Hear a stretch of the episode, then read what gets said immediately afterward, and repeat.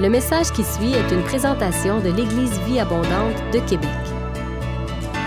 Pour plus d'informations ou pour accéder à nos podcasts, rejoignez-nous sur eva-québec.com. Bonne écoute!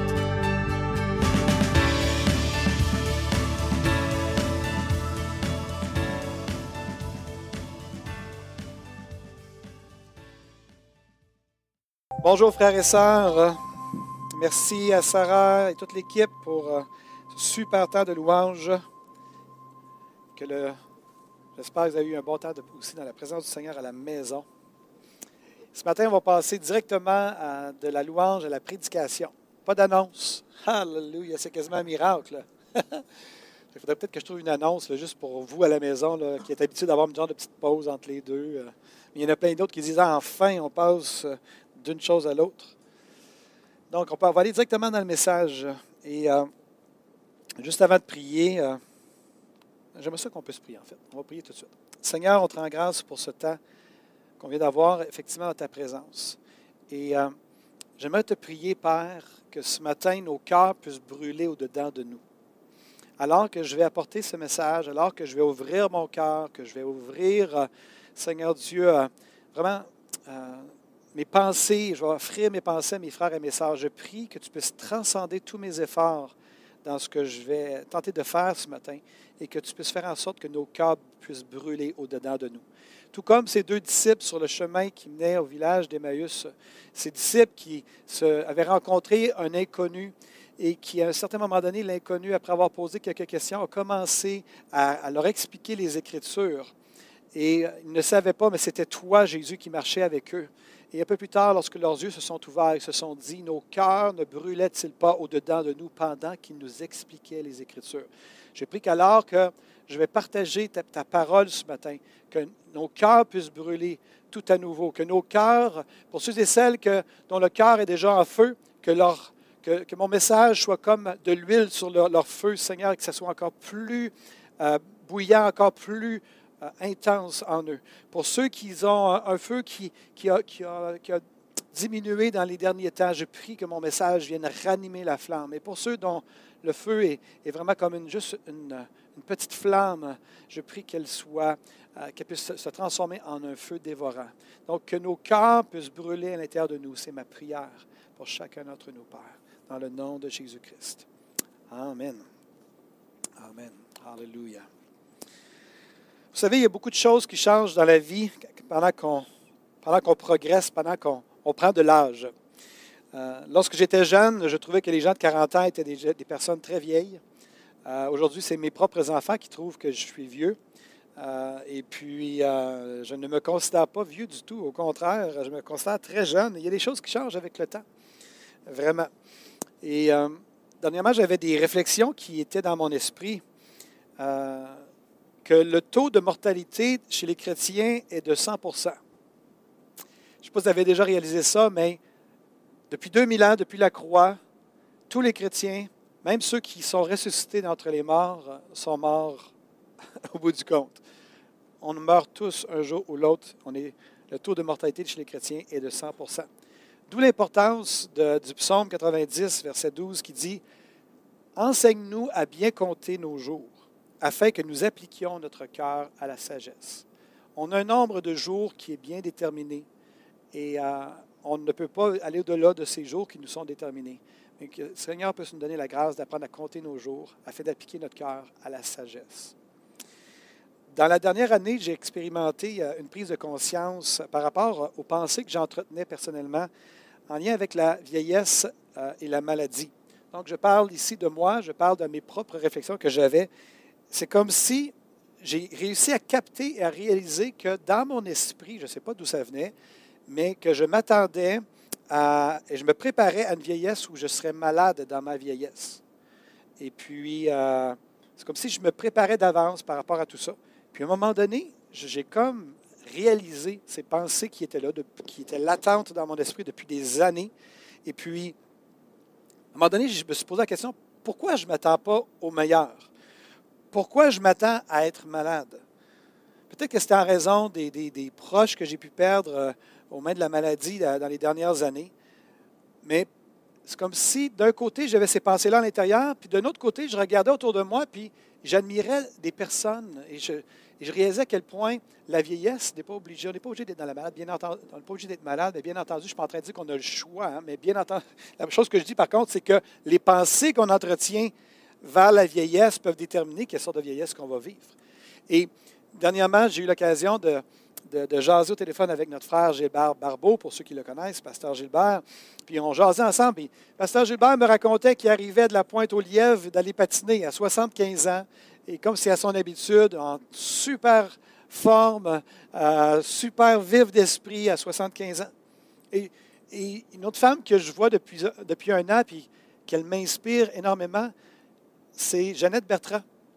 Parler pour parler, je pense, c'est ça qu'elle faisait, elle, entre autres, dans le temps, parler pour parler. Jeannette Bertrand qui est rendue à 95 ans, pleine de sève, pleine de projets, pleine de vie, elle vient d'écrire un livre, elle a l'intention d'en écrire deux autres. Elle sait que son temps est compté, qu'il en reste moins qu'elle en, a déjà vécu, mais elle est pleine de vie, pleine de rêves, pleine de, discours, de vouloir encore réformer la société, de faire avancer certains dossiers. Wow, 95 ans et pleine de sève. Et je me dis, Seigneur, c'est important nos pensées par rapport à cette notion-là par rapport au futur et de dire, non, Seigneur, je m'attends et je, je, te prie, Seigneur, que tu puisses me donner la sagesse pour prendre soin de mon corps aujourd'hui, à l'âge que j'ai aujourd'hui, pour préparer ma vieillesse afin de bien vieillir. Et par la grâce de Dieu, j'aimerais être un euh, Jeannot Bertrand. Euh, par la grâce de Dieu, j'aimerais voir non seulement mes petits-enfants, mais de voir mes arrière-petits-enfants. Et présentement, je fais ce qu'il faut. Je fais ma partie à moi, c'est-à-dire que je prends soin de ma santé, je mange bien, je fais de l'exercice, etc., parce que je veux être un Gilbert Barbeau, un Jeannot Bertrand euh, un peu plus tard.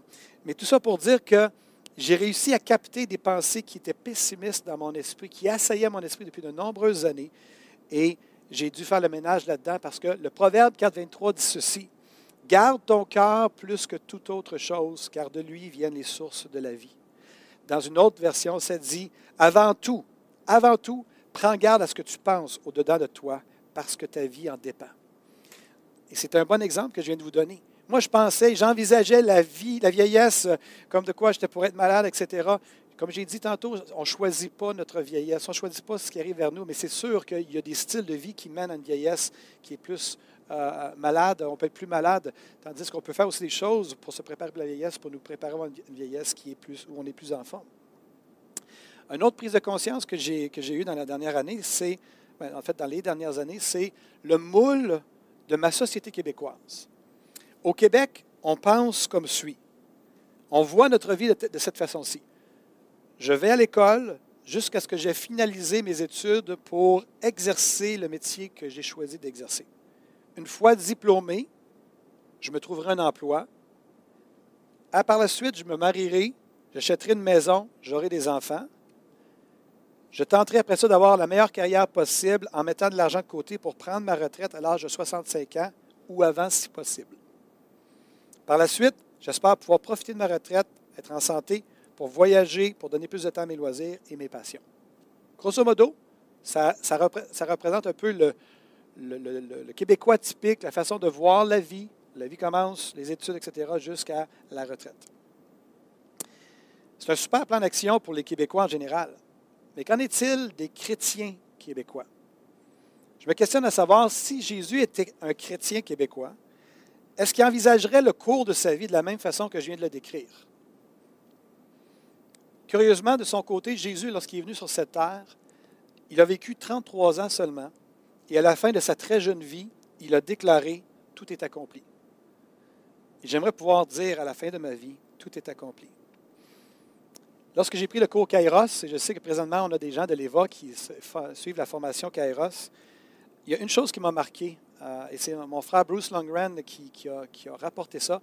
Il racontait que dans une certaine période euh, de l'histoire, il n'y a pas si longtemps en fait, euh, de l'histoire missionnaire, qu'il y a un temps, dans une certaine région, les missionnaires partaient et le, le temps de survie dans la terre missionnaire en question était très courte les gens vivaient vraiment pas longtemps. C'était vraiment à court terme. Les gens arrivaient là, puis ils se faisaient tuer par les gens qui les accueillaient et tout. Puis c'était une question de mois ou une question de quelques années seulement.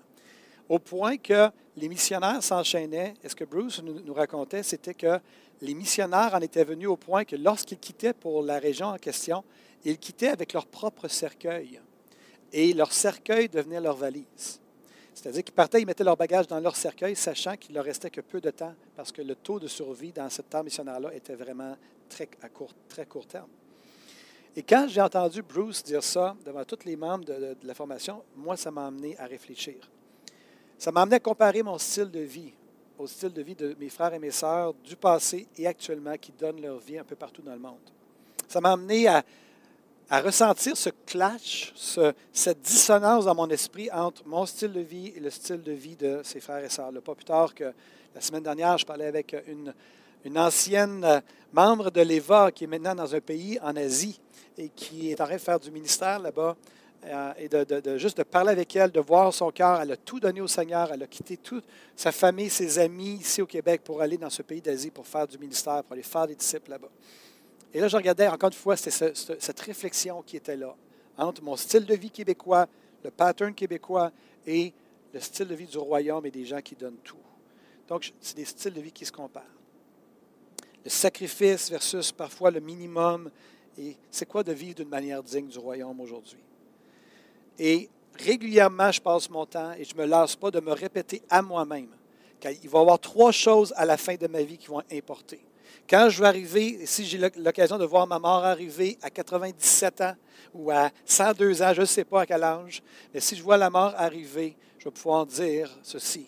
Je sais qu'à ce moment-là, ce qui va être important, c'est qui on aura aimé et comment, qui va nous avoir aimé et comment, et qu'est-ce qu'on va avoir fait pour contribuer à l'avancement du royaume de Dieu sur cette terre. Donc, c'est ce que je me répète régulièrement, et j'aimerais vous dire, frères et sœurs, que tant et aussi longtemps que je serai leader principal à l'Église Vie Abondante, je vais vous répéter la même chose. Il y a trois choses qui vont être importantes à la fin de nos vies. C'est qui va nous avoir aimés et comment, qui on va avoir aimé et comment, et qu'est-ce qu'on va avoir fait pour contribuer à l'avancement du royaume de Dieu. Ce qui va être important à la fin de nos vies, ce n'est pas ce qu'on va avoir fait dans nos loisirs, ce n'est pas la quantité d'argent qu'on va avoir dans notre compte de banque, ce n'est pas ce qu'on va avoir fait pendant notre retraite, c'est ce qu'on va avoir fait pour le royaume de Dieu et qui va être dans nos vies au niveau de la dynamique d'amour. C'est pourquoi j'aime tellement le passage biblique de Acte 13, verset 36, qu'on va mettre à l'écran maintenant, qui dit David, après avoir en son temps contribué à l'accomplissement du plan de Dieu, est mort et a été enterré aux côtés de ses ancêtres. Donc, David, le roi David, après, en son temps, après avoir vécu en son temps, il a contribué à l'accomplissement du plan de Dieu dans son temps. Après avoir fait ça, ça dit, il est mort, il a été enterré. C'est le résumé de la vie de David qu'on voit ici. Pendant son temps, il a servi la cause du royaume. Il a servi la cause de son royaume, du royaume de Dieu qui était Israël dans l'Ancienne Alliance. Et une fois qu'il a servi la cause et le plan de Dieu, ça dit qu'il est mort à ce moment-là. Et il est enterré avec ses ancêtres qui, eux aussi, avaient contribué à- au plan de Dieu de, leur vivant. Un jour, j'étais en prière. euh, Je me rappelle, j'étais à Saint-Nicolas dans notre jumelé. J'étais, de mémoire, j'étais dans la chambre euh, à coucher en bas dans le sous-sol. Et j'ai, il y a vraiment une prière qui a émergé dans mon cœur. Et parfois, il y a des prières où on prie, c'est plus intellectuel. Puis il y a des fois, il y a des prières qui viennent vraiment de profond dans notre cœur. Et ce que j'ai prié à ce moment-là au Seigneur, c'est ceci. J'ai dit, Seigneur, je ne veux pas mourir à la fin de ma vie avec de l'information ou de la théologie. Je veux mourir avec de l'expérience. Je veux mourir avec un cœur rempli de souvenirs de ce que tu as fait dans ma vie et par ma vie. Et vraiment, c'est venu comme un- fontaine à l'intérieur de moi. C'est comme un cri du cœur, une, invocation de Dieu. Seigneur, je veux mourir non pas avec la théologie, non pas avec l'information, non pas, avec la connaissance biblique, mais avec vraiment des souvenirs de ce que tu vas avoir fait dans ma vie et par ma vie, qu'on va avoir collaboré ensemble, que je vais avoir servi à l'accomplissement du plan de Dieu dans ma vie et que je vais être prêt à quitter ce monde en disant Waouh, ça a été une superbe vie que j'ai vécue. Quelqu'un a déjà dit ceci, on va le mettre à l'écran.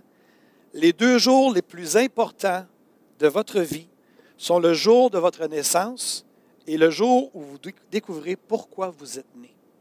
Les deux jours les plus importants dans notre vie, c'est le jour de notre naissance qui fait en sorte qu'on est dans ce monde. Mais la deuxième journée la plus importante de notre vie, c'est de savoir pourquoi on est né. Et j'aimerais vous dire que nous, en tant qu'enfants de Dieu, nous savons pour laquelle, la raison pour laquelle nous sommes nés de nouveau. Pas de, de nouveau, mais nés physiquement. On est nés pour rendre gloire à Dieu. Et pas juste en louant des chants ou en, adorant à travers des chants. On a été créés pour servir Dieu, pour accomplir, contribuer et accomplir le plan de Dieu dans notre vie. Dans ma vie, frères et sœurs, je suis passionné par plein de choses. Mais il y a des choses qui se démarquent. Et mon épouse pourrait le témoigner. Je suis vraiment passionné par le Seigneur. J'aime vraiment notre Seigneur. J'aime vraiment le Père, le Fils, le Saint-Esprit. J'aime le Seigneur de tout mon cœur. Et je suis passionné également par le ministère, par l'appel au ministère que j'ai reçu, de, pouvoir vous servir ici à l'Église abondante. C'est une autre euh, passion dans ma vie, de pouvoir être là, de pouvoir donner ma vie pour chacun d'entre vous. Mais à vrai dire, j'ai une, une autre passion, et celle-là, je ne l'ai peut-être jamais vraiment verbalisée devant vous. Et une autre passion qui est très forte dans mon cœur, c'est votre appel au ministère. Tous les jours de ma vie, je pense à vous, membres de l'EVA, et ma passion, c'est que vous puissiez faire ce que Dieu vous a appelé à faire, que vous puissiez être des David qui accomplissaient le plan de Dieu dans votre vie, pendant votre vivant, et que vous finissiez à la fin de votre vie avec un cœur repu, un cœur comblé, un cœur heureux d'avoir servi et d'avoir la conviction que vous avez collaboré avec Dieu pour l'avancement de son plan sur cette terre. Ma passion, c'est votre appel au ministère. Vous êtes appelé au ministère. Dans les dernières années, je m'identifie de plus en plus à la perspective de l'apôtre Paul et je partage de plus en plus ses, passions et ses affections euh, qui, qui, l'animaient, qui nous rapportent dans, les épîtres. Et une de ses, euh, de ses, prières ou de ses exhortations apostoliques, ça a été dans 1 Thessaloniciens 2, 11 et 12. Il va résumer quelle était son attitude à l'égard des gens de Thessalonique quand il était avec eux. Il va dire ceci, vous savez, on va le mettre à l'écran, vous savez aussi que nous avons été pour chacun de vous ce qu'un père pardon, est pour ses enfants, vous exhortant, vous consolant, vous conjurant de marcher d'une manière digne de Dieu qui vous appelle à son royaume et à sa gloire. Tout le monde dit, j'ai entendu Armel dire Amen. Hallelujah. On est tous d'accord, frères et sœurs, que notre destinée consiste à marcher d'une manière digne de Dieu. C'est d'ailleurs le titre de mon message ce matin. Marcher d'une manière digne de Dieu. Paul disait également que chacun d'entre nous est appelé à son royaume et à sa gloire. Et j'aimerais vous dire que ce n'est pas juste une référence à la vie après la vie, que ce n'est pas juste la vie éternelle qui est ici en jeu. L'apôtre Paul faisait référence que nous sommes appelés à marcher de manière digne du royaume et nous sommes appelés à son royaume et à sa gloire ici, dans cette vie, de vivre les dynamiques du royaume et de vivre les dynamiques de la gloire, de goûter les réalités du siècle à venir, mais dans ce siècle-ci. Si je vous posais la question, quelle est votre destinée? Quelle est ta destinée? Quel est ton appel au ministère? Quelle serait ta réponse ce matin à cette question-là? À l'EVA, on croit fermement au fait que tous les enfants de Dieu, à partir du moment qu'ils naissent de nouveau, ils sont appelés au ministère. J'ai bien dit tous les enfants de Dieu. En théologie, on appelle ce concept-là le sacerdoce universel du croyant. Le sacerdoce fait référence à la prêtrise. Universel fait référence que c'est à tout le monde du croyant. Donc, tous les croyants sont appelés à être des prêtres au service de Dieu dans ce monde. C'est quelque chose qui a été malheureusement euh, obscurci par l'histoire de l'Église pendant des siècles, mais qui est revenu en force au 16e siècle des années 1500 avec Martin Luther, que tous les enfants de Dieu sont appelés au ministère. Pas seulement les pasteurs, que c'est dans le corps de Christ, ça n'existe pas une élite et des laïcs ou des pasteurs, des leaders avec des gens qui sont là dans les églises pour écouter des pasteurs. Ça n'existe pas bibliquement, cette réalité-là. La réalité biblique, c'est pendant les 300 premières années, tout le monde était dans le ministère et après ça, ça s'est obscurci parce que l'Église s'est hiérarchisée. Et depuis 15 ans, le, concept a été un petit peu euh, démantelé, mais pas complètement. Martin Luther n'a pas réussi à faire cette réforme-là. Mais aujourd'hui, de plus en plus, on entend parler de ce concept-là, qu'on est tous appelés au ministère. Et il y a de plus en plus cette dynamique-là où on cherche à équiper les saints en vue de l'œuvre du ministère. Que les cinq dons de ministère ont été donnés à l'Église en vue d'équiper les saints en vue de l'œuvre de leur ministère et non pas que les cinq dons ministères sont les seuls ministères. Non, on est tous appelés au ministère, mais il y a des gens qui reçoivent des ministères d'équiper les ministères, d'équiper des gens au ministère. Et on croit vraiment à cette dimension-là. On croit à la dimension du concept du sacerdoce universel du croyant. On croit que vous êtes appelés au ministère. Parce que vous êtes des fils et des filles du Dieu très haut, Vous êtes des prêtres et vous êtes des serviteurs du Seigneur. Donc, on est tous appelés à développer une communion avec le Seigneur, à développer une relation, une intimité avec le Seigneur, d'entendre sa voix. Mais le but, ce n'est pas juste afin de prospérer nous uniquement, mais on veut développer cette communion-là afin de développer la collaboration avec le Seigneur. On veut pouvoir développer cette intimité d'entendre la voix de l'Esprit de Dieu pour servir les desseins de Dieu dans notre génération et de pouvoir mourir à la fin de notre vie, de dire on est mort après avoir accompli les desseins de Dieu pour notre vie, pour avoir fait avancer le plan de Dieu dans notre vie. Et d'ailleurs, pour ceux qui sont inscrits à, la formation, votre expérience personnelle avec Dieu, vous allez voir, euh, c'est vraiment une super étude. Si vous n'avez pas encore commencé, commencez par contre, parce que vous êtes déjà en retard. Euh, et on doit faire cinq leçons d'ici mercredi soir. Mais mon point, celui-ci, c'est que dans cette leçon-là, une des choses qu'on va apprendre, c'est que Dieu est déjà à l'œuvre dans notre monde. Et notre rôle, c'est d'être en intimité avec lui, en relation avec lui, d'entendre sa voix et de nous joindre à lui, plutôt que d'adopter un style de vie où on fait des choses pour plaire à Dieu et pour être accepté de Dieu. Dieu est à l'œuvre déjà. La question est de savoir, c'est est-ce qu'on collabore avec lui? Est-ce qu'on offre notre combinaison humaine à, à, son action humaine? Est-ce qu'on contribue avec notre action, notre euh, contribution? Donc, allez va, on croit que tout enfant de Dieu est appelé au ministère, qu'il est né de nouveau pour une mission. En fait, il est né de, pas pour, mais il est né de nouveau dans une mission apostolique. Il est né de nouveau dans une famille, il a été adopté dans une famille qui était en mission. C'est comme si Léa Jane a été adoptée ma fille a été, notre fille a été adoptée dans une famille pastorale. Par la force des choses, elle est devenue euh, une, une, fille qui a un côté pastoral du fait que son père est pasteur, qu'il y a une inclinaison, que nos priorités sont par rapport à l'Église abondante, à, équiper les saints l'œuvre du ministère. Et mes enfants bénéficient de ça. Et c'est la même chose. Nous, chacun d'entre nous, on est né de nouveau dans une famille apostolique, dans une famille en mission, dans une famille en guerre, dans une famille qui ont comme mandat de détruire les œuvres du diable, de faire en sorte que des hommes passent des ténèbres à la lumière, du royaume de Satan au royaume de Dieu, qu'on est appelé à prier pour les malades, à prier pour les gens, à voir la gloire de Dieu se manifester dans ce monde. Ça, c'est notre appel. On est né pour porter du fruit pour Dieu, pour la gloire de Dieu. Donc, on croit au sacerdoce universel du croyant. On croit que vous êtes tous appelés au ministère. Les deux jours les plus importants de notre vie sont le jour où on est né et le jour où on découvre pourquoi on est né. Il y a des saisons dans la vie chrétienne où on sert. On passe simplement notre temps à servir. Puis à un moment donné, il y a une saison où on découvre notre destinée et on rentre dans notre destinée. Et on est passionné par ça et c'est ce qu'on veut voir de plus en plus prendre place. Pour ceux et celles que vous êtes encore un petit peu en recherche de savoir c'est quoi votre rôle, on veut vraiment venir à vos côtés pour vous aider à mieux comprendre cette dynamique-là. Donc, j'aimerais qu'on puisse se mettre à l'écran à ce moment-ci. 1 euh, Corinthiens 3.10, qui dit, l'apôtre Paul qui parle aux Corinthiens, qui va dire ceci. Selon la grâce de Dieu qui m'a été donnée, j'ai posé le fondement comme un sage architecte et un autre bâti dessus. Mais que chacun prenne garde à la manière dont il bâtit dessus.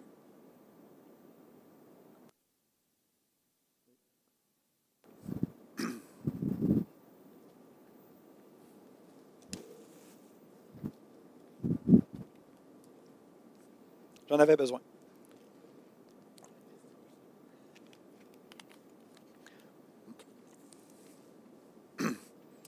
TVA, là. donc euh, c'est correct. Donc, 1 Corinthiens 3.10, selon la grâce de Dieu qui m'a été donnée, j'ai posé le fondement comme un sage architecte et un autre bâti dessus. Mais que chacun prenne garde à la manière dont il bâtit dessus. Vous savez, à l'Eva, on a vécu un petit peu cette dynamique-là dans les dernières années. Et selon la grâce de Dieu qui m'a été donnée, j'ai joué, je, pense, non, je, sais que j'ai joué le rôle d'un architecte spirituel pour l'Eva dans les dernières années.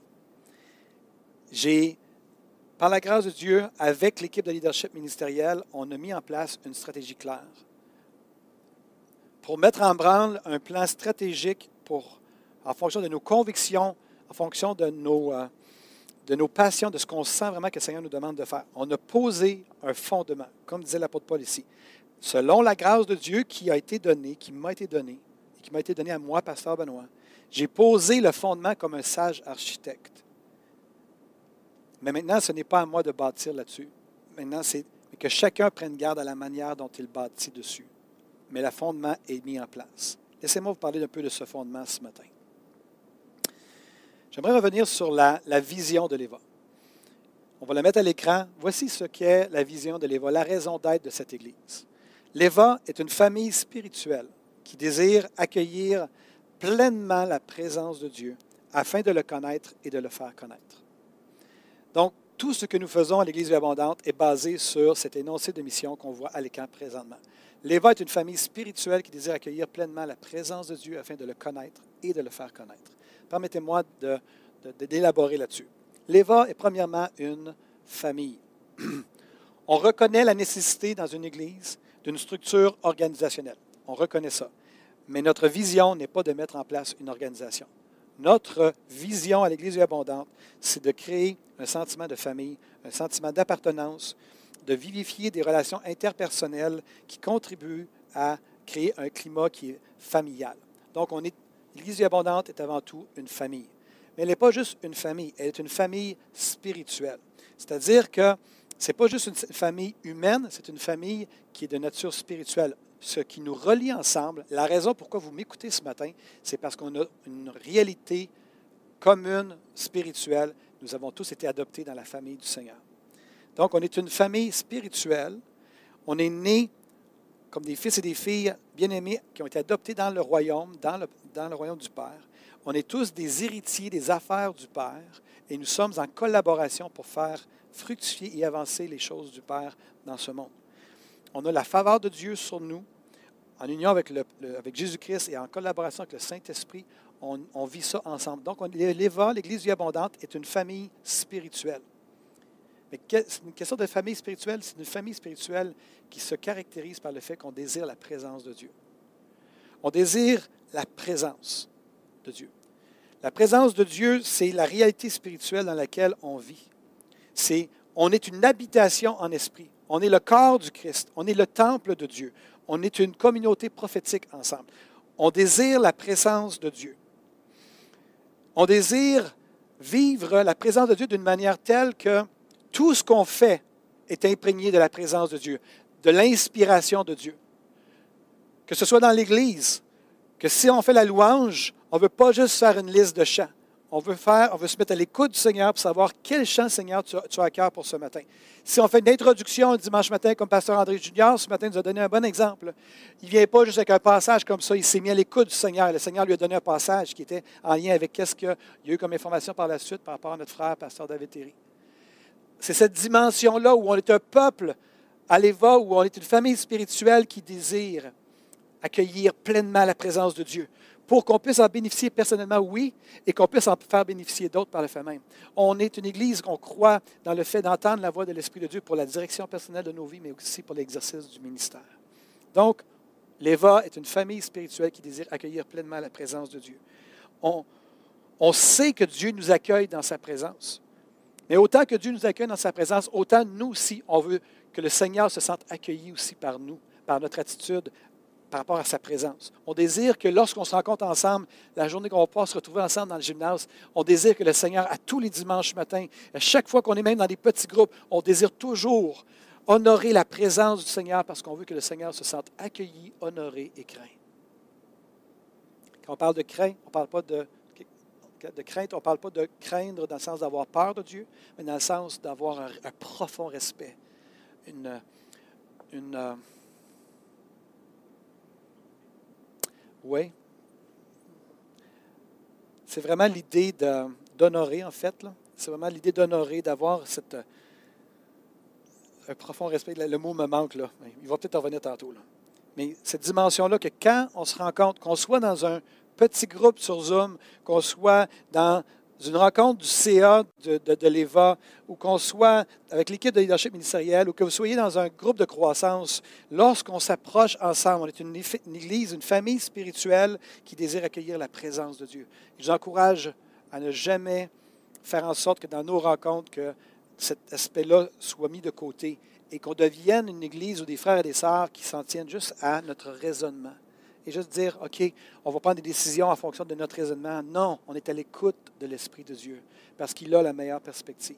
Donc, on, on, accueille la présence de Dieu, on croit dans la communion avec Dieu, l'importance qu'il exerce de l'influence sur tous les aspects de nos vies. Et la présence de Dieu est la chose la plus importante pour nous. Il y a des, il y a des églises, où je voudrais dire qu'on n'est pas une église où on se contente de faire les choses humainement parlant, puis on met une organisation en place. On est une église on est passionné par le fait d'écouter Dieu et de pouvoir faire ce qu'il nous dit de faire. La présence et la faveur de Dieu est plus importante à nos yeux que nos carrières, que notre réputation, que notre confort, nos finances, que nos désirs, notre volonté, nos compétences notre sagesse humaine. On désire la sagesse de Dieu, la, la communion avec l'Esprit de Dieu. Donc, l'Éva est une famille spirituelle qui désire accueillir pleinement la présence de Dieu dans tous les aspects de notre vie, afin de le connaître et afin de le faire connaître. On veut pouvoir le connaître pour le faire connaître. On ne veut pas juste faire une évangélisation qui est juste une évangélisation rationnelle, d'arguments théologiques, d'arguments rationnels pour essayer de convaincre les gens. On veut que les gens puissent goûter à la réalité que nous avons goûtée, que Christ est vraiment vivant et qu'il est en nous et qu'il change nos vies, qu'il change nos cœurs. Est-ce que vous entendez mon cœur ce matin? Qui brûle pour vous? J'espère que oui. Je n'ai pas de Amen, mais j'espère que j'entends des Amen par la foi dans les foyers présentement ce matin. Donc, la vision de l'Éva, c'est ce que je viens de vous partager. On a également six valeurs à l'Église abondante. Et euh, je vais les voir une à la suite des autres. Le surnaturel, le prophétique, l'honneur, l'expérimentation, la responsabilité et l'engagement. Mais la première, c'est le surnaturel. À l'Éva, on croit que des manifestations surnaturelles accompagnent les disciples de Christ. On croit que le salut est une manifestation surnaturelle, juste le salut. La conversion et le changement, la nouvelle naissance, c'est le plus beau, la plus belle manifestation surnaturelle qui soit mais ça, cette réalité-là nous ouvre la voie à beaucoup d'autres choses. Les dons spirituels, la guérison, les délivrances, les miracles et tout ça. On croit que la guérison et la délivrance sont incluses dans l'œuvre de la croix. Et ce n'est pas nécessairement des automatismes. Hein. On est de nouveau. Quand on est de nouveau, si on était malade avant notre nouvelle naissance, ça ne veut pas dire qu'on est guéri parce qu'on est de nouveau. Mais est-ce que la guérison a été acquise à la croix pour notre corps? Oui, tout à fait, c'est ce qu'on croit à l'Église abondante. Est-ce que la délivrance est nécessairement automatique à la, nouvelle, naissance, qu'on est délivré de tout notre passé? Nous ne croyons pas que c'est nécessairement le cas, pour plusieurs raisons. Mais la réalité, c'est que la délivrance dans nos vies fait partie du processus de sanctification, particulièrement dans notre âme, où que le Seigneur vient nous le délivrer au fur et à mesure qu'on avance avec lui et qu'on se soumet à son leadership et qu'on renonce à certaines choses qu'on a touchées dans le passé, etc. C'est ce que nous croyons à l'Église vie abondante. Donc, on croit dans le surnaturel. On s'attend à ce que ces manifestations-là du surnaturel fassent partie intégrante de chacun des disciples de l'Église vie abondante. On vous encourage de prier pour les malades, on vous encourage de prier pour les gens, pour qu'ils soient remplis du Saint-Esprit, etc. Donc, on équipe aussi le corps, on vous équipe dans ce sens-là parce que nous croyons dans le surnaturel. Mais non seulement on croit dans le surnaturel, mais on croit également dans le prophétique. On croit que tous les croyants peuvent apprendre à discerner la voix de Dieu. On croit que tous les disciples sont appelés à, recevoir, à être capable de discerner et de pouvoir croître, non pas juste en connaissance, je vais lire la Bible pour comprendre la Bible, mais d'avoir accès à cette dimension où l'Esprit de Dieu nous parle. On croit à cette dimension-là. Donc, on enseigne les gens comment grandir dans ce domaine-là, comment discerner la voix de Dieu, comment le, le, prophétique et tout ça. On désire que, que tout ce que nous faisons soit imprégné de la présence, comme je l'ai mentionné, de la direction et de l'inspiration de Dieu on accorde à l'Église abondante de l'importance aux paroles prophétiques, qui soient de l'intérieur, de l'interne, à l'interne de nous, que des frères et sœurs de l'Éva ont reçu, des fois même de l'extérieur aussi, qu'on est à l'affût de ce qui se dit aussi à travers le monde prophétique qui est crédible à nos yeux, et on écoute ce, qui est dit ailleurs, et on écoute ce que l'Esprit de Dieu qui, et qui nous confirme qu'est-ce qui est pour nous, qu'est-ce qui n'est pas pour nous. Donc, on examine les paroles prophétiques, on les considère, on les prend en compte dans nos décisions. On utilise aussi les paroles prophétiques pour nous encourager les uns les autres. Et on s'accorde aussi avec les paroles prophétiques qu'on croit juste pour, les proclamer et s'attendre à l'accomplissement de Dieu par rapport à ces paroles prophétiques-là. Donc, on croit dans le surnaturel, on croit dans le prophétique, mais on croit également dans l'honneur. Et ça, c'est une valeur qui nous est chère, l'honneur. On croit à la valeur de la vie humaine et à chaque individu. On croit que chaque individu est précieux aux yeux de Dieu. On choisit de traiter chaque personne avec dignité. Qu'il soit aimable ou non aimables, qu'ils soient chrétiens ou non chrétiens, qu'ils soient contre nous ou pour nous, on choisit d'honorer. On s'applique à briser les barrières sociales, raciales, culturelles, de genre et d'origine ethnique. L'Eva, c'est une super famille. On a dit une famille spirituelle, mais c'est une famille spirituelle multiculturelle. On a une famille qui est colorée. Et tout le monde dit Hallelujah. On est une représentation céleste sur la terre. Quand on va arriver au ciel, la famille spirituelle du royaume, c'est une famille spirituelle multiculturelle. Apocalypse 7, 9, Jean a eu une vision de ce qui se passait au ciel, puis il a dit, je regardais et voici, il y avait une grande foule que personne ne pouvait compter, de toute nation, de toute tribu, de tout peuple et de toute langue. Ils se tenaient devant le trône et devant l'agneau, revêtus de robes blanches et des palmes dans leurs mains, et tous parlaient français et louaient Dieu en français. Non, non, c'est pas ça qui est écrit. Dans toutes les langues. Dans toutes les langues. Mais je passe mon temps à dire aux Américains qui ont un petit peu euh, un peu nombrilistes, un petit peu chauvins. Là. Je leur dis tout le temps, vous savez, hein, qu'on va parler français euh, au ciel. À chaque fois, ils, trouvent ça drôle, mais ils pensent vraiment qu'on va parler anglais. Mais euh, on sait tous qu'on va parler toutes sortes de langues. Parce qu'on est une famille spirituelle multiculturelle. Et qu'est-ce qui nous permet de vivre cette réalité-là? Et je pense qu'on a encore des croûtes à manger par rapport à ça. Je crois personnellement qu'il y a encore des... que chez certaines personnes, il y a encore des racines n'est pas du racisme, mais c'est encore il y a encore des barrières. Il y a encore des choses qui sont là et que, que vous n'avez pas été aussi loin que le Seigneur voulait par rapport à ça. Et le Seigneur veut que ça change, ces choses-là. Il veut pour que vous n'ayez aucune barrière en ce qui a trait aux différentes cultures. Donc, la valeur de l'honneur, c'est ce qui va nous permettre de, de vivre ces choses-là, qui nous permet de vivre ces choses-là, d'être ensemble en tant que famille spirituelle, multiculturelle. On désire honorer chacun de nos frères, de nos sœurs, même lorsqu'on est en désaccord à l'Église abondante. Vous savez, le désaccord, ce n'est pas la fin du monde. Et pour les couples, peut-être vous euh, vous obstinez souvent dernièrement, un principe super simple. On peut être d'accord sur le fait qu'on n'est pas d'accord. Et ça, c'est quelque chose qu'on a dû apprendre, Christine et moi. Parce que Christine, dans notre couple, Christine était celle qui voulait toujours avoir raison. Moi, j'étais celui qui fuyait. Je n'étais pas mieux. Je ne suis pas en train de dire qu'elle est la grosse méchante et j'étais le, bon. Pas du tout. J'étais le pire. Elle était la meilleure. Mais la réalité, c'est qu'à un moment donné, on a dû apprendre, et Christine, dans la dynamique, c'est je ne suis pas d'accord. Donc, est-ce qu'on peut se mettre d'accord sur le fait qu'on n'est pas d'accord? Oui. Dans notre culture à l'Église abondante, le but, ce n'est pas qu'on soit toujours d'accord. Mais quand on n'est pas d'accord, on s'honore les uns les autres, puis on reste à l'écoute du Seigneur pour savoir qu'est-ce qu'on doit prendre comme décision à partir de ce moment-là. Est-ce que vous comprenez ce que je suis en train de dire? Donc, à l'Église abondante, on parle d'honneur. La médisance, ça ne va pas avec l'honneur. La critique, ça ne va pas avec l'honneur. La calomnie, ce qui est vraiment terrible, il n'y a jamais aucun chrétien qui devrait faire la calomnie. Je ne suis pas en train de parler de, connaissance de cause. J'ai aucun exemple à mon esprit présentement. Mais la calomnie, ça n'a pas de place. D'inventer des faits sur des gens pour les calomnier, pour dire des choses alors qu'on n'a même pas de fondement, ça ne devrait jamais exister dans le corps de Christ. Jamais, jamais, jamais, jamais, jamais, jamais. C'est épouvantable. Mais la médisance, par contre, la critique, ça, c'est un peu plus présent. Et ça, avec la valeur de l'honneur, on éjecte ça complètement. Si on a quelque chose à dire à quelqu'un, allons le dire à la personne concernée et non pas à d'autres personnes. Allons le dire si on sent qu'on doit le dire. Sinon, taisons-nous ou parlons-en au Seigneur et bénissons nos frères et nos sœurs. Honorons nos frères et nos sœurs. Et on ne veut pas seulement honorer nos frères et nos sœurs, mais on veut honorer également les non-croyants. On croit à l'Église abondante qu'on est appelé à honorer les dirigeants du monde séculier d'honorer nos voisins, de prendre soin de leur de la dignité, de la valeur et de les traiter en fonction de cette valeur qu'on met sur eux. C'est une valeur qui est importante pour nous, l'Église abondante. On comprend, on comprend bien que le monde et l'Église sont des réalités distinctes que M.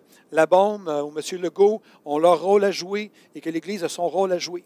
Mais je crois que l'Église est appelée à jouer un rôle aussi d'influence, c'est-à-dire d'être là pour bénir, pour prier, pour encourager, pour être à l'écoute de l'Esprit de Dieu. Et je crois qu'il va venir un temps où le Seigneur va nous donner des paroles claires, nettes et précises pour nos, nos, politiciens, où on va pouvoir juste leur transmettre l'information pour leur dire, le Seigneur de vous donner une direction. Et on voit ça bibliquement parlant, que le Seigneur donnait des paroles pour les rois païens afin de pouvoir, entre autres, je pense à l'histoire de Pharaon, je pense entre autres au roi où que Daniel a servi sous certains rois, puis il a été une bénédiction pour ces gens-là. Daniel n'a pas été celui qui, qui dirigeait les, les, les, empires, mais il est venu comme du et comme la lumière des nations à travers de ça. Et je crois qu'on a cette dimension-là. Mais à ça doit être attaché une valeur. l'honneur. L'honneur, de reconnaître que Dieu a mis des autorités en place et de les honorer. Et présentement, c'est une valeur qui est importante pour nous à l'Église Vie Abondante, parce qu'on vit présentement des. Euh, on subit les décisions de notre gouvernement et qui nous bousculent dans notre vie quotidienne de tous les jours.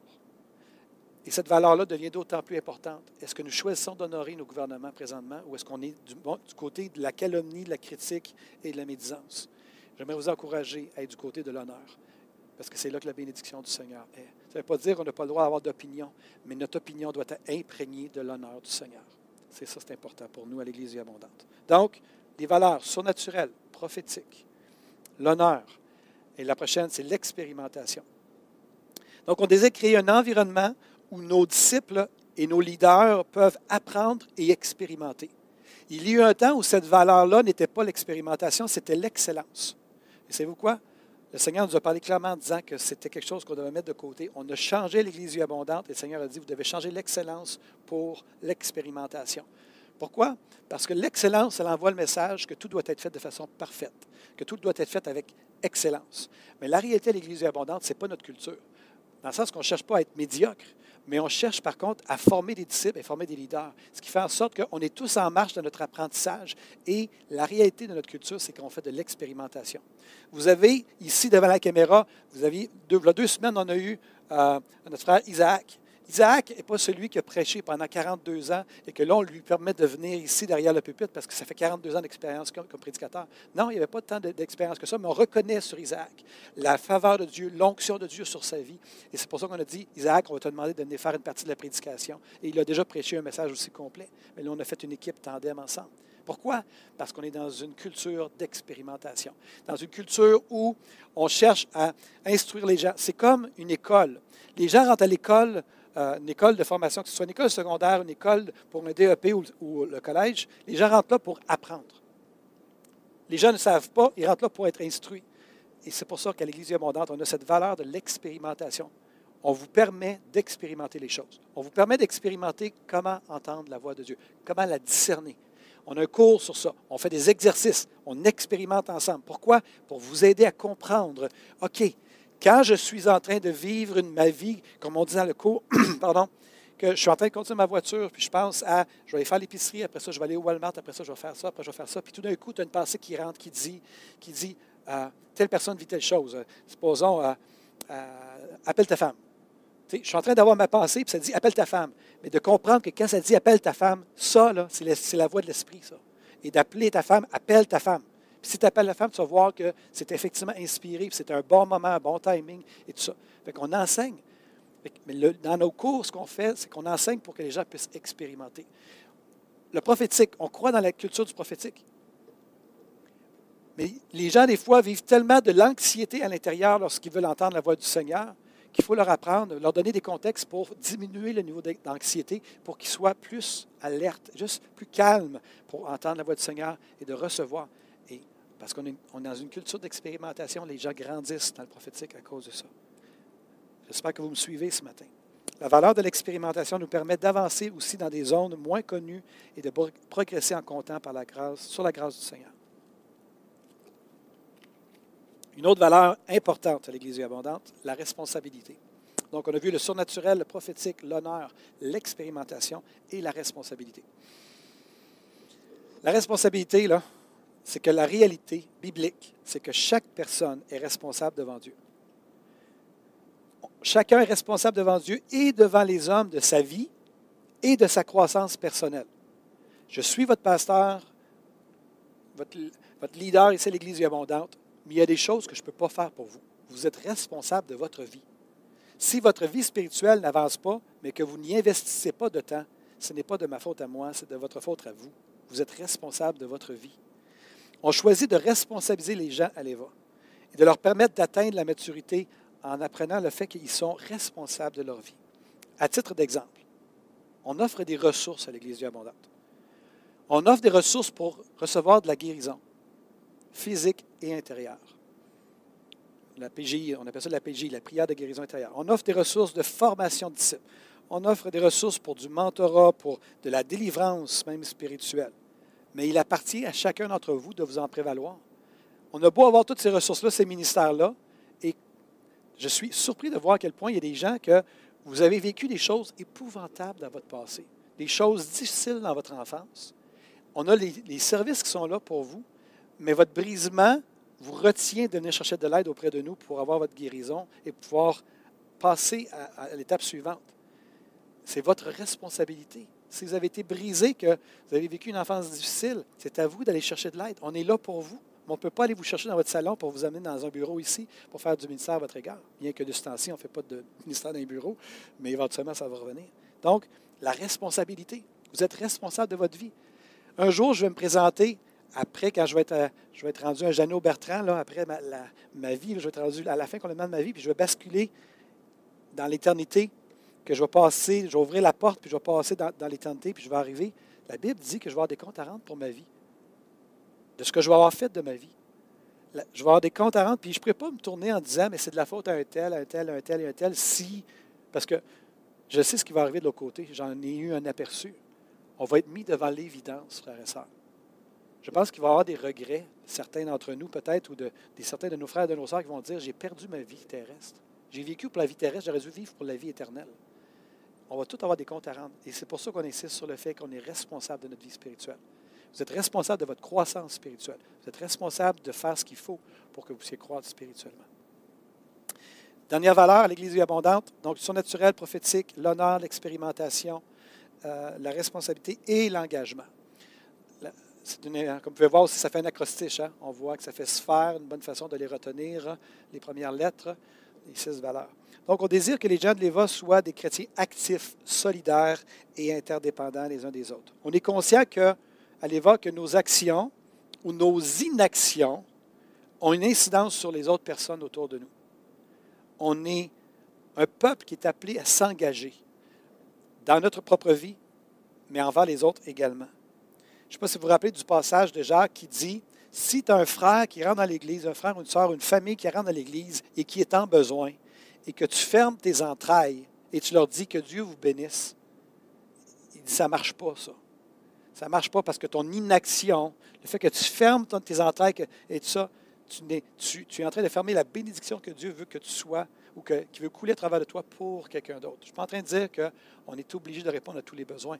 Mais ce que je suis en train de dire, par contre, c'est qu'on est appelé à être un peuple de l'esprit qui est à l'écoute de la voix de Dieu pour répondre aux besoins que le Seigneur met sur notre chemin. Et que lorsque c'est nous qui sommes mandatés par le Seigneur de répondre à ce besoin-là, on y répond. Je l'ai dit et je le redis. Ce matin, je vais être un peu plus long que d'habitude parce que je sens que c'est un, je suis en train de vous décrire le fondement de l'Église abondante qu'on a posé dans les dernières années. Vous vous rappelez de cette histoire qu'une famille, une famille avec les enfants n'avait pas de nourriture? Ils n'avaient pas de nourriture, mais les parents ont décidé de faire un acte de foi. Ils ont mis la table, ils ont mis les assiettes, ils ont mis les couverts, ils ont mis les, tous les ustensiles, tout ce qu'il fallait, mais il n'y avait aucune nourriture dans la maison. Et les enfants posaient la question aux parents en disant Qu'est-ce qu'on va manger, papa, maman? Pourquoi on fait ça? Ça n'a pas de bon sens, ça n'a aucun sens et tout. Et finalement, les parents disent à la famille On s'assoit autour de la table et on rend grâce pour la nourriture que le Seigneur va pourvoir. Et c'est ce qu'ils ont fait. Ils se sont donné la main, ils ont prié pour la nourriture, etc. Puis alors qu'ils ont terminé de prier, ça cognait à la porte connaissez l'histoire. Puis on dit souvent, on utilise souvent cette histoire-là, ça cogne à la porte, je vais finir l'histoire en fait. Ça cogne à la porte, c'est des frères et sœurs qui sont là, ils disent Le Seigneur nous a mis à cœur de vous faire une épicerie, et voici, on vous apporte l'épicerie et tout ça. Puis c'était le bon timing, le bon moment. Je ne sais pas si l'histoire est une histoire vraie, mais c'est une histoire qu'on entend depuis euh, de nombreuses années, et on sait que c'est le genre du Seigneur. Notre point ici, là, cette histoire-là, elle est, je trouve qu'elle est euh, très particulière pour nous à l'Église abondante. Parce que il y a des moments dans notre vie où on est la famille qui est à la table, où on a besoin. Le Seigneur nous amène dans une saison où on dépend de lui. On doit apprendre à dépendre du Seigneur. Il y a des saisons pour ça. Et il y a des saisons où on sort de cette dépendance-là pour aller dans une saison de collaboration inspirée par l'Esprit de Dieu.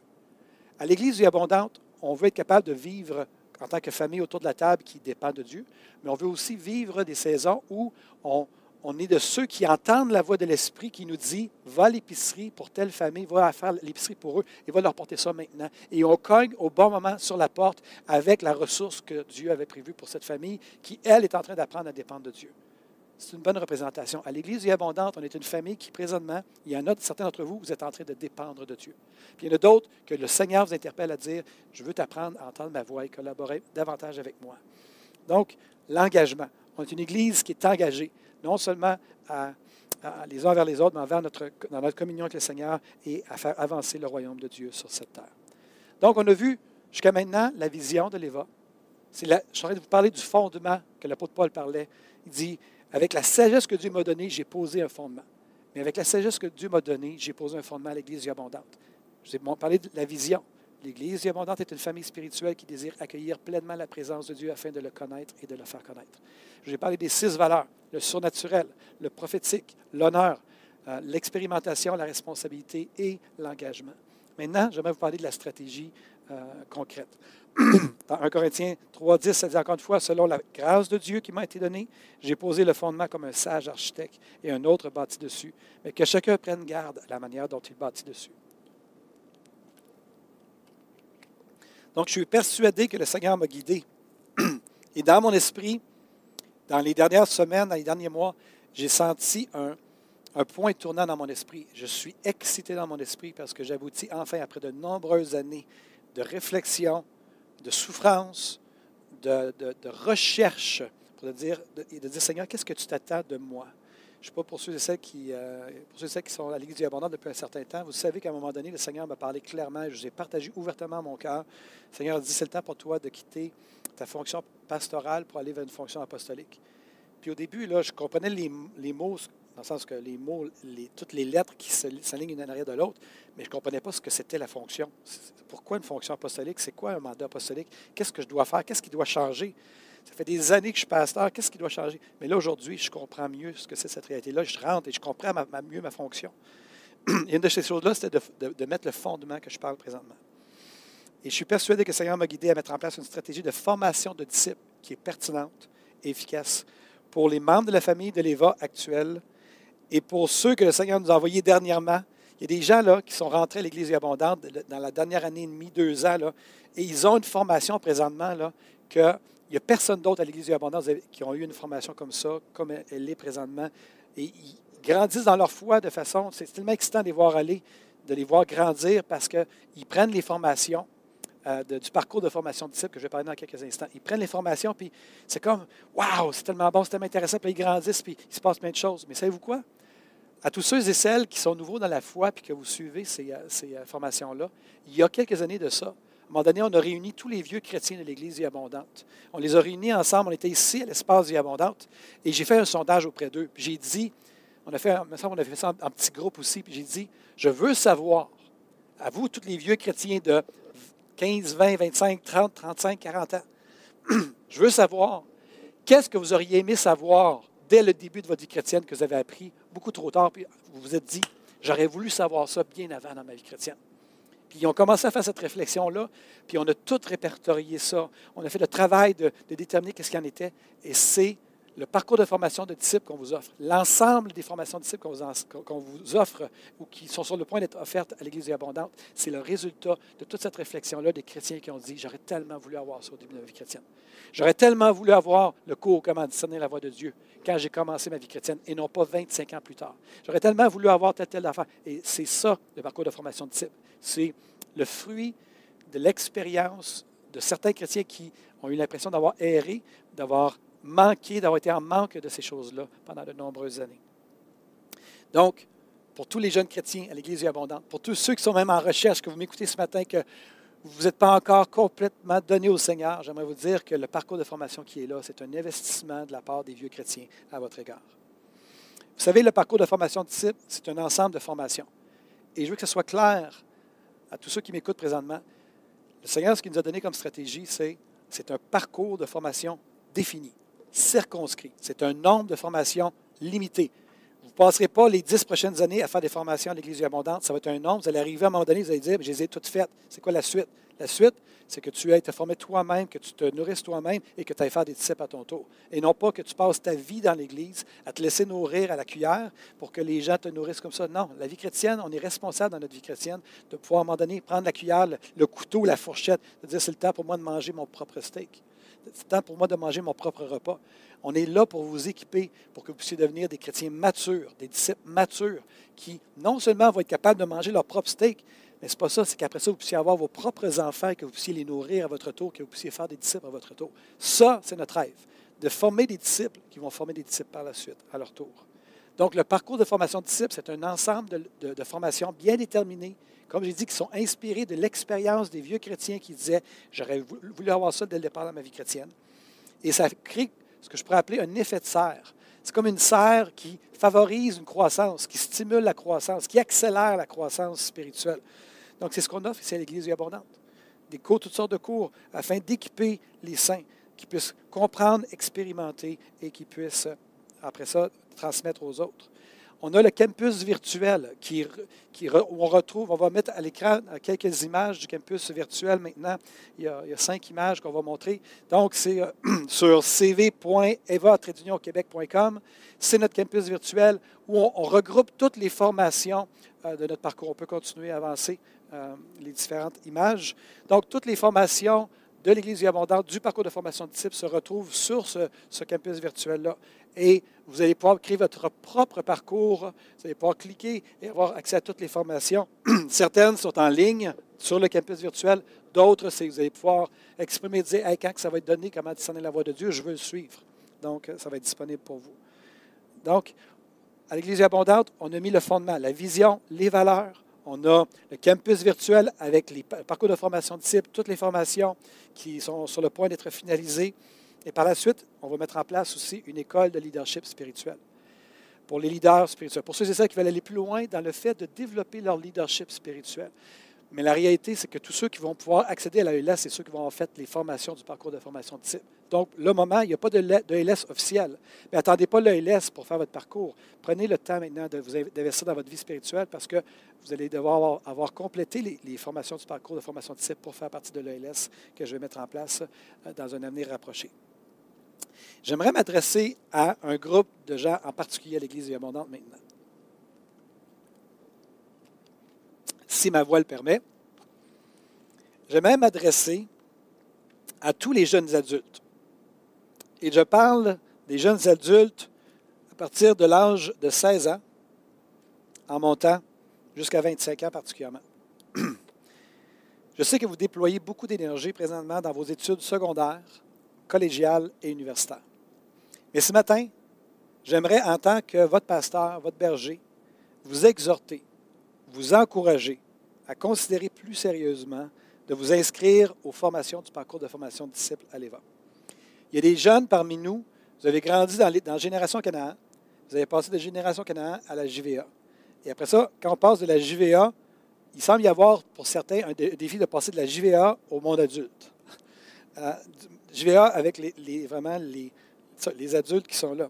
J'aimerais vous dire que vous êtes plus que bienvenus, et non seulement plus que bienvenus, vous êtes attendus dans les formations de disciples dans, les parcours, dans le parcours de formation de type. Je vous encourage, si ce n'est pas déjà fait, à vous inscrire au campus virtuel et à entamer votre périple, votre parcours de formation de personnel. De vous inscrire aux différentes formations. Je m'attends dans les prochaines, euh, prochains mois, les prochaines années, à avoir de plus en plus de jeunes qui prennent à cœur leur vie spirituelle. J'aimerais vous encourager à investir dans votre vie spirituelle. Vous êtes responsable de votre vie spirituelle. N'attendez pas d'arriver dans votre carrière. N'attendez pas d'arriver dans votre mariage pour devenir sérieux dans votre marche avec le Seigneur et de vous former comme disciple. Au contraire, faites-le maintenant pour déjà à l'avance vous préparer à bénir votre futur mariage, pour bénir votre future carrière, que le Seigneur puisse vous inspirer, que vous puissiez entendre sa voix, etc. Donc, faites-le dès maintenant. J'encourage à vous inscrire. Que toute votre vie soit imprégnée, je parle aux jeunes adultes ici, que toute votre vie soit imprégnée de la présence de Dieu et que ça puisse venir influencer à la fois le choix de vos études, votre choix de carrière, votre appel au ministère. Certains d'entre vous, vous êtes peut-être appelés vraiment au ministère à temps plein et non pas à faire des études au collège, à l'université, tout ça, mais que vous êtes appelés à aller servir le Seigneur dans le ministère. Le fait d'avoir le Seigneur en premier dans votre vie va influencer vos amitiés, votre mariage, votre parentalité qui va venir bientôt euh, et euh, votre ministère, que vous soyez appelé au ministère à temps plein ou non. L'Esprit de Dieu habite en vous, jeune adulte, déjà, et vous le savez. Permettez-nous, avec le bagage que nous avons, avec la relation qu'on a avec le Seigneur, présentement, nous, les adultes que vous considérez comme peut-être vieux, à 40 ans, à 60 ans, à 70 ans, mais on est juste jeunes depuis plus longtemps. C'est juste ça la différence. Et permettez-nous de pouvoir investir dans vos vies spirituelles.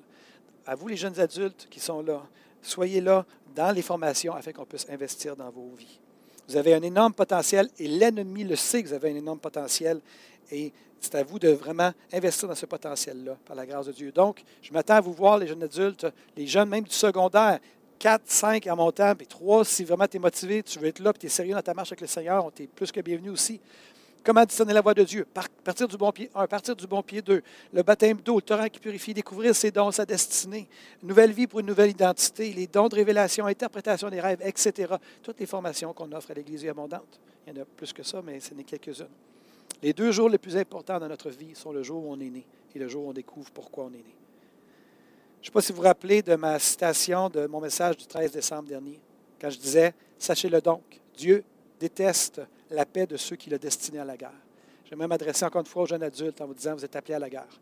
Vous êtes appelés à vivre une vie, une communion avec le Seigneur qui vous amène à faire un changement autour de vous. Jésus un jour a dit à ses disciples ceci Je vous ai donné le pouvoir de marcher sur les serpents et les scorpions et sur toute la puissance de l'ennemi et rien ne pourra vous nuire. Et vous avez reçu aussi ce pouvoir-là, vous avez reçu aussi ce potentiel-là. Vous êtes des enfants, des fils et des filles du roi. Mais permettez-nous de vous équiper afin que vous puissiez découvrir ce potentiel-là qui est en vous, que Dieu a placé en vous. Non pas à 40 ans, à 45 ans, à 50 ans, mais que vous puissiez découvrir ça à 16 ans, 17 ans, 18 ans, 19 ans, 20 ans, 21 ans, 22 ans, et que le Seigneur puisse imprégner votre vie et que vous soyez équipés pour la suite. Je termine Maintenant, je prends la dernière courbe de mon message, de mon exhortation ce matin. J'aimerais vous lire une exhortation de l'apôtre Paul à Timothée, mais je me suis permis de la personnaliser pour nous à la famille Eva. Et en ayant aussi les jeunes adultes à l'esprit pendant que je faisais mon message. Et j'aimerais le lire avec vous, on va le mettre à l'écran. Et c'est comme si c'était l'apôtre Paul qui parle à Timothée, mais là, c'est comme si c'est Pasteur Benoît qui parle à la famille Eva. Vous donc, mes frères et sœurs de l'Eva, jeunes et moins jeunes, Fortifiez-vous dans la grâce qui est en Jésus-Christ. Est ce que vous avez entendu de moi ce matin, tirez-en profit, expérimentez-le à fond afin de pouvoir transmettre votre connaissance et votre expérience à d'autres personnes qui seront capables de l'enseigner aussi à d'autres. Ne pensez pas qu'à vous, mais pensez aux générations spirituelles à venir de votre vivant et celles qui vous suivront. Souffrez avec moi comme de bons soldats de Jésus-Christ. Aucun soldat ne s'embarrasse des affaires de la vie s'il veut plaire à celui qui l'a enrôlé. Et un athlète sportif ne peut pas remporter une place sur le podium s'il n'a pas pris le temps de s'entraîner sérieusement, car personne ne peut récolter ce qu'il n'a pas semé. Un enfant de parents chrétiens peut jouir de l'investissement spirituel de ses parents pour un temps. Mais s'il ne prend pas la peine d'y investir de son propre temps, tôt ou tard, la chrétienté deviendra pour lui une activité spirituelle de peu d'intérêt. Investissez votre vie dans votre propre formation de disciples et vous en récolterez les fruits. Cherchez à comprendre ce que j'essaie de vous dire ce matin et le Seigneur vous donnera de l'intelligence en toutes choses. J'aimerais terminer avec quelques petits points très rapidement. Premièrement, j'aimerais encourager, si jamais dans votre cœur pour les jeunes, vous avez ce qu'on pourrait appeler un mépris à l'égard des gens plus âgés. Que vous dites, c'est juste des vieux. Euh, c'est juste des vieux, puis euh,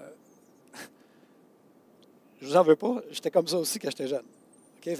présentement, je dis ça, puis il y a des gens qui rient dans la salle. Il y a des vieux qui rient dans la salle. Mais les jeunes, si vous avez du mépris à l'égard des vieux, j'aimerais vous dire que vous êtes en train de mettre un mur par rapport à la bénédiction que Dieu veut, mettre, veut ajouter à votre vie.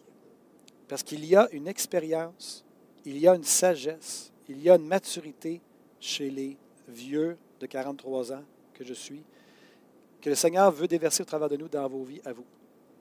Donc, si vous avez du mépris, si tu t'identifies à ce que je suis en train de dire, que tu as tendance à regarder les vieux comme étant des vieux, des gens qui ont passé date et tout ça, que c'est peut-être le temps pour, pour toi de renoncer à ce mépris-là parce que c'est en train d'appauvrir ta vie spirituelle. Maintenant, j'aimerais m'adresser aux vieux, aux plus, vieux. Et si nous, on a un mépris à l'égard des jeunes et qu'on a tendance à les voir juste comme des jeunes qui n'ont pas d'expérience, pas de maturité et tout ça, si on a un mépris à leur égard, j'aimerais aussi nous encourager à renoncer à ce mépris-là et à voir plutôt leur potentiel et à être excités de voir ce que Dieu va faire dans leur vie et de renoncer à ça. Parce qu'ils sont pleins de vie. L'apôtre Jean disait à la fin de sa vie, vous êtes super les jeunes gens parce que vous avez vaincu le malin, vous avez vaincu le mal. Il y avait vraiment quelque chose. Il reconnaissait chez les jeunes qu'ils ont une, onction particulière pour vaincre les, ténèbres, les œuvres des ténèbres. Donc, s'il y a du mépris à l'égard des plus vieux, à l'égard des plus jeunes, j'aimerais vraiment qu'on puisse dealer avec ça aussi. Afin que la bénédiction qui peut-être qui, est empêchée d'être vécue entre les générations, que ce mur-là puisse tomber et que les plus vieux puissent bénir les plus jeunes et que les plus jeunes puissent bénir les plus vieux parce que les plus vieux ont aussi rédilé leur mépris, ils sont capables d'accueillir la bénédiction qui vient de la part d'un plus jeune. Je crois dans le fait que les jeunes adultes, les jeunes enfants, les jeunes adultes de notre Église abondante sont tout aussi, peuvent, Dieu peut les utiliser tout autant que des adultes matures et expérimentés. Je me rappelle un jour d'un frère qui racontait qu'ils euh, étaient dans une église prophétique comme nous, de nature prophétique, puis il racontait qu'à un moment donné, euh, il vivait une certaine situation, je ne me rappelle pas de tous les détails, mais il dit qu'il est passé dans le sanctuaire, puis il y avait un enfant de trois ans qui était sur le plancher en train de jouer avec ses voitures. Il était en train de faire rouler ses voitures. Puis alors qu'il était en train de rouler ses voitures, l'enfant a vu l'homme passer en question, il a levé la tête, puis l'enfant de trois ans a déclaré une parole prophétique à, parce que c'était dans une culture prophétique. Il a déclaré une parole prophétique, puis après ça, il est retourné à ses camions. Le Seigneur peut nous parler de n'importe quelle façon. Il peut nous parler à nous personnellement, mais il peut passer à travers des gens qu'on ne peut même pas imaginer. Il peut même passer à travers de la musique non chrétienne. Il peut passer à travers des gens qui ne connaissent même pas le Seigneur. Le Seigneur n'est pas limité. Mais notre mépris peut limiter, par contre, la part que le Seigneur veut amener dans nos vies. J'espère que vous comprenez ce que je dis présentement. Le mépris et le jugement est une stratégie de l'ennemi pour appauvrir notre vie spirituelle et nous croire que, faire croire qu'on l'a l'affaire alors qu'on ne l'a pas l'affaire. On doit toujours être dans l'humilité parce que l'humilité précède la gloire et que l'orgueilleux, Dieu résiste aux orgueilleux mais fait grâce aux humbles. Je termine avec le passage 1 Thessaloniciens qui était mon passage de base pour, euh, pour, pour nous ce matin. 1 Thessaloniciens 2, versets 11 et 12. Vous savez vous aussi, vous savez aussi que nous avons été pour chacun de vous ce qu'un père est pour ses enfants, vous exhortant, vous consolant, vous conjurant de marcher d'une manière digne de Dieu, qui vous appelle à son royaume et à sa gloire. J'espère avoir été en partie comme ce Père, comme l'apôtre Paul disait, un Père qui vous, un Père spirituel qui vous exhorte, qui vous console et qui vous conjure, jeunes et moins jeunes, à marcher d'une manière digne de Dieu, à vous former, à prendre en, en main votre vie spirituelle. Ceci étant dit, et juste avant de prier, c'est la dernière chose que je dis avant de prier, c'est ceci. Je suis tellement béni. Je suis en train de vous exhorter, mais il y en a plusieurs que vous, déjà vous êtes dans un mode de vouloir vous former. À l'heure où on se parle, présentement ce dimanche matin, à l'heure que je vous parle, il y a une vingtaine de personnes qui sont inscrites à partir du Bon Pied 2. Il y a près de 35 personnes qui sont inscrites à votre expérience personnelle avec Dieu qui commence ce mercredi. Et il y a plus de 60 personnes qui sont inscrites à Terrasser les Dragons pour la lecture et le partage par rapport à Terrasser les Dragons. À l'Église vie abondante, notre particularité, c'est qu'on est une Église qui forme des disciples. Notre euh, onction est dans ce domaine-là. Et si vous voulez, il y a l'expérience Eva dimanche matin seulement. Et il y a l'expérience Eva dimanche matin et formation de disciples. Ça, c'est l'expérience Eva que Dieu a mis en place, la stratégie que Dieu nous a donnée de mettre en place à l'Église vie abondante. Donc, j'espère vous avoir donné le goût d'avancer dans votre marche avec le Seigneur cette année 2021. Sinon, je vais prier maintenant que le Seigneur vous le mette à cœur. Donc, Seigneur, merci pour ce temps, Sans Merci pour ce message. Je sais, Seigneur, que j'ai été plus long que d'habitude. Mais je sentais que je devais ouvrir mon cœur, partager mon cœur. Je bénis particulièrement les jeunes adultes. Je prie, Père, alors que l'ennemi voudrait les amener à, être distraits, à se laisser à la droite et à gauche, puis à laisser Facebook, puis YouTube et toute la technologie les, les, les divertir, à passer des heures là-dessus. Je prie qu'à travers mon message, que leur cœur peut brûler au-dedans d'eux en disant c'est le temps pour moi d'emboîter le pas par rapport à ce que Pasteur Benoît disait ce matin. Je bénis mes frères et mes sœurs, les jeunes adultes dans cette Église. Je bénis ceux qui sont euh, jeunes depuis plus longtemps. Je prie que nous puissions croître à tous égards cette année 2021, que cette année soit une année de croissance exponentielle, de croissance rapide, de croissance vraiment où on va grandir de gloire en gloire, Père. Et qu'on puisse tellement grandir, qu'on soit tellement débordant, que ce soit plus juste à propos de notre croissance personnelle, mais qu'on en vienne à un point qu'on dise, ma prochaine étape, c'est de prendre soin de frères et de sœurs et de pouvoir former des disciples à mon tour, parce que j'ai tellement reçu, je veux donner maintenant au suivant. Donc, Seigneur, on veut vraiment grandir en tant que disciples pour devenir des faiseurs de disciples. Père, que ton règne vienne, que ta volonté soit faite. Nous t'aimons, nous t'adorons. À toi soit toute la gloire, dans le nom de Jésus-Christ. Amen. Alléluia. Avant de raccrocher, là, je vois qu'il y a quelqu'un qui vient vers moi. Donc, euh, c'est mon épouse. Tu peux enlever ton masque. Euh, on est dans la même bulle familiale. On se connaît bien, oui, très bien.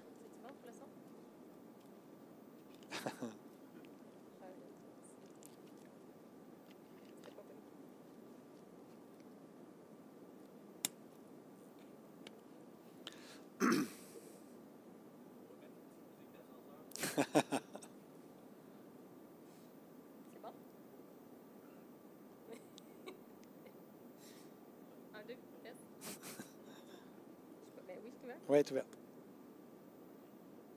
C'est bon? J'y vais par la foi. Ah, ah. On va attendre un peu, voir. On a un délai là, avec, avec vous. à- à- C'est bon? OK. Donc, euh, je voulais juste dire, peut-être peut, peut-être qu'il y a des personnes que vous dites, ah, là, de la formation, de la formation, il me semble qu'on a déjà appris plein de choses, puis euh, ça sert à quoi d'avoir juste de la connaissance? C'est vraiment pas, puis Benoît a exprimé toutes sortes de choses, mais je voulais juste vraiment mettre l'emphase là-dessus. Ce n'est pas de vous donner de la connaissance, mais de vous remplir de connaissances. On veut vraiment vous accompagner que vous deveniez la meilleure version de vous-même et vous aider à découvrir c'est quoi votre ministère. On a dit que tout le monde est appelé au ministère. C'est pas que tout le monde est appelé à prêcher ou à faire de la louange ou à être un évangéliste. Le ministère, c'est toutes sortes de choses et je fais un petit préambule pour mon cours sur les dons qui va s'en venir, mais C'est quand que ça va arriver, ce cours-là? Printemps peut-être, avant l'été. Mais euh, quand on dit que chacun est appelé au, ministère, on a tous reçu des dons c'est de trouver c'est quoi nos dons puis comment on peut les mettre au service du Seigneur. Et dans le parcours, on veut accompagner et c'est pas seulement, oui, il y a de la connaissance, mais il y a aussi de la maturité. Et je vous le dis, juste le fait d'être avec d'autres frères et d'autres sœurs dans les cours, juste ça, là, des fois, ça frotte. Du monde qui nous énerve des fois. Puis il faut apprendre à dealer avec ça. Puis ça, euh, c'est juste un exemple, mais dans le sens, puis il y a- des gens qui vont enrichir nos vies, il y a des gens que ça va venir nous frotter, puis que le Seigneur va venir mettre son doigt dans notre cœur et dire Hey, as-tu vu, tu sais, ce que tu ressens là, c'est du mépris. Puis je veux t'amener plus loin, puis je veux dealer avec ça. Donc, tout ça fait partie de notre croissance. Puis après, dans le LS, de, puis vraiment la, la culture de père et de mère spirituelle. Puis on parlait des jeunes tout à l'heure, on vous aime tellement. Oh, tu l'échappes, là? On vous aime, les jeunes, puis on veut vraiment... euh, Ça va revenir, ça va revenir. Va Inquiétez-vous pas. Ah, c'est le son, hein? Il y a quelque chose de bizarre dans le micro, là. tu sais, remets-moi ma voix, là. Donc, euh, les jeunes, on vous aime. On veut vraiment vous prendre sous notre aile, puis euh, pouvoir vous donner tout, tout ce qu'on aurait aimé nous-mêmes recevoir, peut-être plus tôt. Puis, t'es t'es rentré dans le ministère à quel âge, chérie? Ça dépend. Qu'est-ce qu'on entend par la Ben, moi, je dirais 20 ans. Fait que, tu sais, c'est- c'est une- on ne veut pas mépriser personne. Nous-mêmes, on a commencé à, à s'occuper de, de la, de la jeunesse. Oh, Ah, mon fils, que t'es fin. C'est bon, c'est bon. Donc, euh, c'est ça. Fait qu'on veut vraiment être cette, euh, cette famille qui prenne soin les uns des autres, qui chemine ensemble. Puis peut-être qu'il y en a d'autres qui disent aussi Ah, pourquoi qu'on ne fait pas plus de communautaire Je sais qu'Hugo en a parlé un peu aussi. Euh, et la vision que Benoît vous a partagée, c'est pas, est pas meilleure qu'une autre église ou moins bonne qu'une autre église. Je pense que chaque assemblée locale a une saveur, puis a une couleur, puis a une particularité. Des églises qui sont plus axées évangélisation, tout ça. Nous, on sent vraiment que c'est le mandat du Seigneur de former des disciples. C'est le mandat pour l'EVA. Et à travers cette formation-là, certains vont ressortir et vont avoir un appel communautaire exceptionnel. Bien, nous, notre job, c'est de vous former puis de vous équiper pour que vous puissiez rentrer dans cet appel-là d'une façon puissante. Ce pas les leaders de l'EVA qui vont faire du communautaire, mais peut-être qu'il y en a plein parmi vous qui vont en faire du communautaire parce que vous allez avoir découvert que c'est ça votre passion. Puis, euh, par la grâce de Dieu, on va avoir su vous équiper pour vous propulser dans votre destinée. Fait qu'en tout cas, j'espère que ça vous donne un peu de goût ce matin. Et, euh, merci, le chérie, Ça me donne le goût. pour ton partage. Oui, Amen. Je ne pensais pas que c'était pour être une équipe tandem ce matin, mais ça en est une. C'est merveilleux, une autre équipe tandem. Donc, que le Seigneur vous garde et vous bénisse, frères et sœurs. On vous aime, on vous aime, on vous aime. On a hâte de pouvoir vous retrouver. Mais bien entendu, quand je dis on a hâte de pouvoir vous retrouver, vous êtes conscient hein, que la journée qu'on tombe de la zone rouge à orange, c'est qu'on ne se retrouve pas tout le monde. C'est qu'on va être encore limité à 125 personnes maximum. On doit enlever les, les bénévoles. Donc, ça va être 90 personnes environ qui vont pouvoir s'inscrire à chaque dimanche, euh, peut-être dans le gymnase pour euh, respecter les normes et, le nombre de, personnes qu'on peut mettre en fonction de, des distances sociales, la, distanciation sociale et tout ça. Donc, mais on a hâte de vraiment vous voir, on a hâte de pouvoir vous retrouver. Que le Seigneur vous garde et vous bénisse. J'ai assez parlé. Des fois, je me dis, je parle trop. Mais je sais que j'ai au moins les Africains qui se disent, non, non, non, c'est bon que tu te laisses aller. Ça, ça, me- ça me ré- réconforte. Donc, que le Seigneur vous garde et vous bénisse, puis on se voit dimanche prochain. Bye bye. Si vous avez aimé ce message, nous vous invitons à vous joindre à nous lors de nos rencontres du dimanche matin. Vous trouverez l'horaire et l'emplacement de nos réunions sur notre site internet eva-québec.com. N'hésitez pas à communiquer avec nous et que Dieu vous bénisse.